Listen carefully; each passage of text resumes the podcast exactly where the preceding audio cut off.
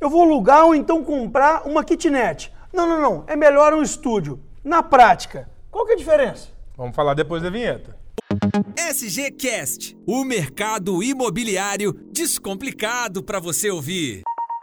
No dia a dia do mercado imobiliário, é muito comum a gente usar definições de alguns apartamentos, o dois quartos, o três quartos, a cobertura, e vem no mercado aí a kitnet, o loft, o estúdio. E afinal, aqui em Juiz de Fora, como é que isso funciona no nosso mercado? Fala aí. Ô Vitor, na prática é quase tudo a mesma coisa.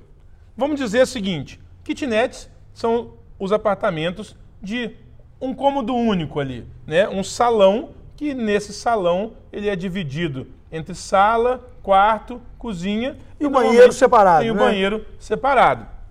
E aí a gente tem até alguns com banheiro praticamente integrado. Tem né? quase isso. De um tempo para cá, os estúdios ganharam vez no mercado imobiliário. O que, que eles são? As kitnets que a gente via muito lá atrás, aqui em Juiz de Fora, principalmente muito. por causa dos estudantes, eles ganharam um novo formato.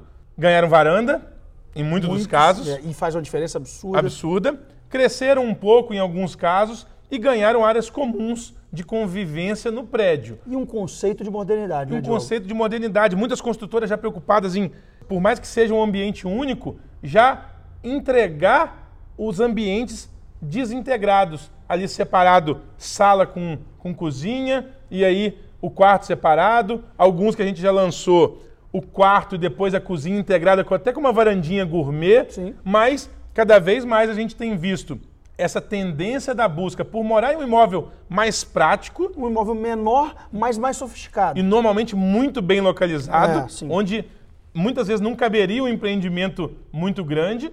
Para compensar esse tamanho um pouco menor, a gente tem visto eles ganharem áreas comuns, como desde coworking aqui em Juiz de Fora até passando pela lavanderia, que já existia até lá nas kitnets é, já era antigamente, mais comum, realmente. mas com boas áreas fitness, áreas de convivência, é até sala de cinema, como a gente já entregou um empreendimento aqui em Juiz de Fora.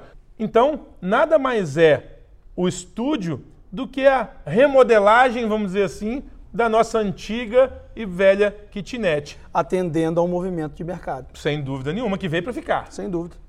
E o loft?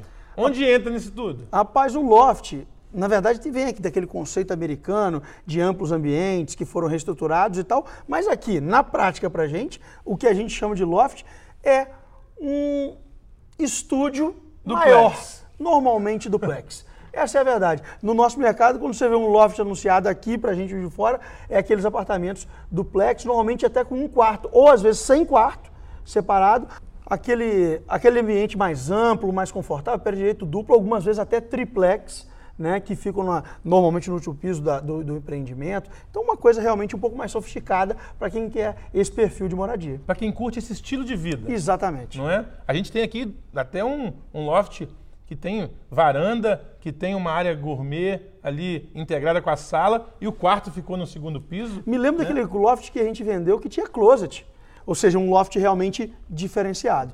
É isso. Quer uma kitnet, quer um estúdio, quer um loft, o importante é atender o que você busca para o seu estilo de vida. Você ouviu SGCast. Acompanhe a Souza Gomes no Facebook e Instagram. Arroba Souza Gomes Imóveis.